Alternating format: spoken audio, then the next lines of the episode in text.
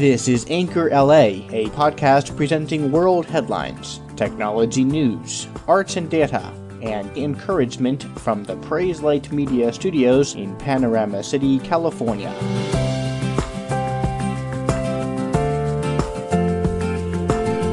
Good day, it's Wednesday, the 7th of February 2018. Two people were killed and nearly 150 people were injured after a 6.4 magnitude earthquake struck on Tuesday near the coast of Taiwan, leaving several people trapped under the rubble of toppled buildings, according to local reports and postings on social media. Preliminary information stated that the quake was about 6 miles deep, Another 5.1 magnitude tremor was felt shortly after. Dramatic photos of damage after the quake showed the Marshal Hotel in Hualien partially collapsed, according to the Taiwan Observer. Rescue teams were responding to the area and people were believed to be trapped in the hotel. This, according to the Associated Press and Fox News, which went on to state that Taiwan is located along the famed Pacific Ring of Fire, known for seismic activity from Alaska to Southeast Asia.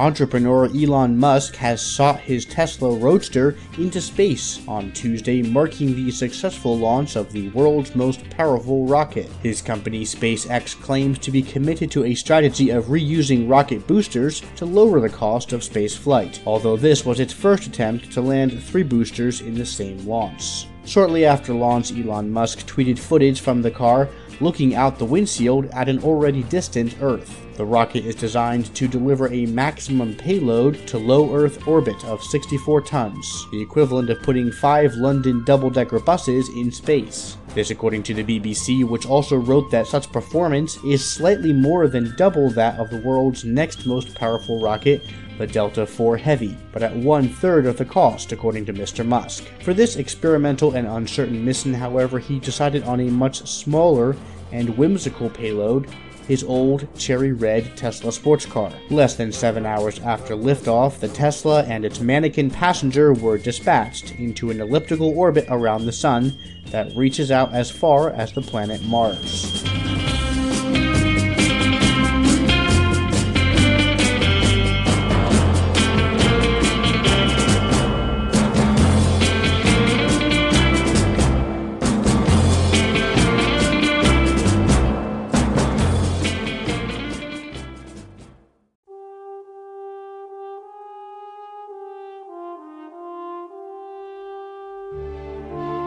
In 1553, King Edward VI of England died at the young age of only 16, leaving a sudden vacancy and uncertainty in the English throne. Taking advantage of strong popular support, the staunch Catholic Mary Tudor, Henry VIII's firstborn, swiftly gathered her forces to claim her rights to the crown.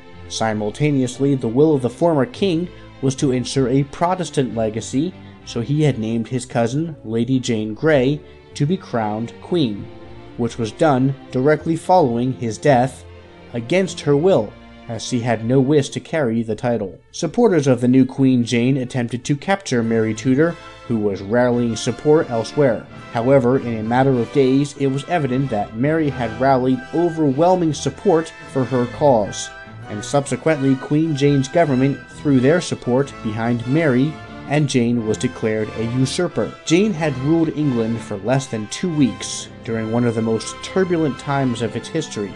Jane was then arrested, confined to a section of the Tower of London, tried, and found guilty of treason. Initially, Mary seemed bent on showing mercy. That was until Jane's father was caught as part of a conspiracy to overthrow the government. At that point, Jane became too great a risk to Mary's reign. As long as she was alive, someone could try to free her and set her up again as queen. Her death sentence was then sealed. Author Simonetta Carr says this of Jane Grey. We know relatively little of Jane's life until Edward's death and the enactment of his will, but she emerges as a typical teenager from the few documents available. Her early letters reflect a simple desire to move away from home and a pleasing demonstration of literary skill. Strangely, it's in this ordinariness that we find the greatest encouragement for ourselves when this very normal young girl had to face sudden humiliation, imprisonment, and eventually death. The scriptures and the theology that she had consistently and almost inconspicuously learned day after day as a young girl, mostly in church, school, and family devotions, took prominence in her life. Foxe's Book of Martyrs relates a fascinating story between Jane Grey and a doctor of the Catholic tradition, Master Feckenham. Feckenham had been sent by the now Queen Mary to the Tower of London in an attempt to convert her cousin to Catholicism. And with that, we transition into our next segment with the conversation that followed.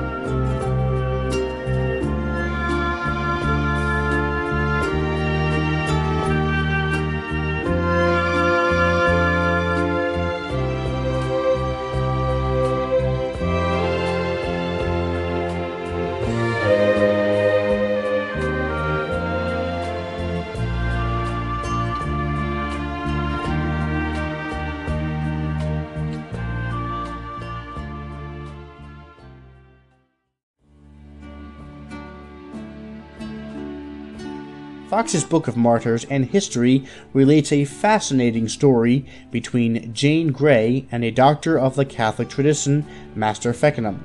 With the wording adjusted for understanding in today's English, the Catholic Feckenham claims to Jane that it is necessary to salvation to do good works, and it is not sufficient only to believe. To which the recently deposed Queen Jane replies, I deny that, and I affirm that faith only saves but it is proper that a Christian follows his Master, Christ, to do good works. Yet may we not say that they profit our salvation, for when we have done all works, we are still unprofitable servants, and faith only in Christ's blood saves us. Feckenham disagrees to this, and subsequently grills her on the number of church sacraments. Jane replies that there are only two sacraments the one sacrament of baptism and the other the sacrament of the Lord's Supper. Feckenham retorts, No, there are seven. Jane then questions, By what scripture do you find that? Feckenham seemingly stumbles and says, Well, we will talk of that hereafter, but what is signified by your two sacraments? Jane then goes on to biblically explain baptism and communion and defends corruptions of them that had been set in place by the Catholic Church. The story continues, and a quick search for Lady Jane Grey and Foxe's Book of Martyrs will come up with the rest of the text. Simonetta Carr continues with her thoughts on the story of Lady Jane Grey when she relates a letter written by Jane to her younger sister Catherine. Desire, sister, she wrote, to understand the law of the Lord your God. Live to die, that by death you may enter into eternal life, and then enjoy the life that Christ has gained for you by his death. Don't think that just because you are now young, your life will be long, because the young and the old die as God wills. Deny the world, defy the devil, despise the flesh, and delight yourself only in the Lord. Repent of your sins, and yet don't despair. Be strong in faith, and yet don't presume. With St. Paul, desire to die and be with Christ, with whom, even in death, there is life. Any effective teacher of the gospel must do more than just dispense facts of the gospel. We must warn, we must exhort and explain the invitation of the gospel as laid out in Scripture. We may have impressive knowledge of the truth, but if we don't have a loving concern for how people react to it, our representation of Christ is lacking in very key aspects. Jesus had that kind of compassion. Despite the rejection of his own people, he ached for their salvation. O Jerusalem, Jerusalem, who kills the prophets and stones those who are sent to her, how often I wanted to gather your children together, the way a hen ushers her chicks under her wings, and you were unwilling. That's in Matthew 23. Paul had similar compassion.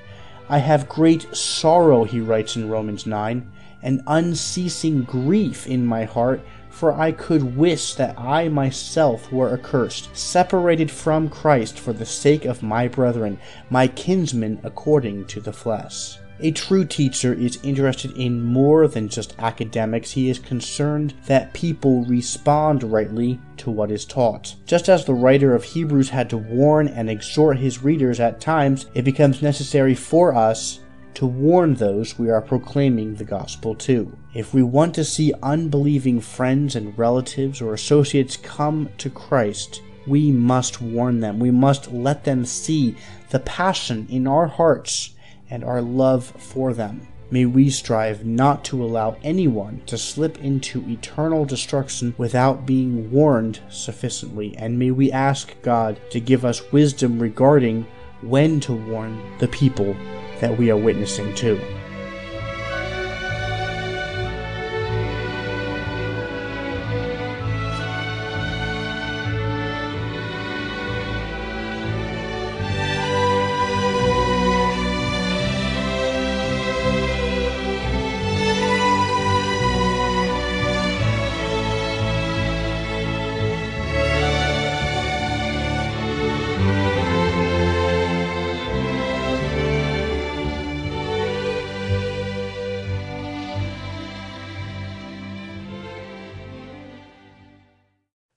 Greetings to you, Anchor LA News and Info. This is Bible Learning Cup. I'm just stopping by to say hi, Lord bless you, coming by your studio over here and to tell you I enjoy your content.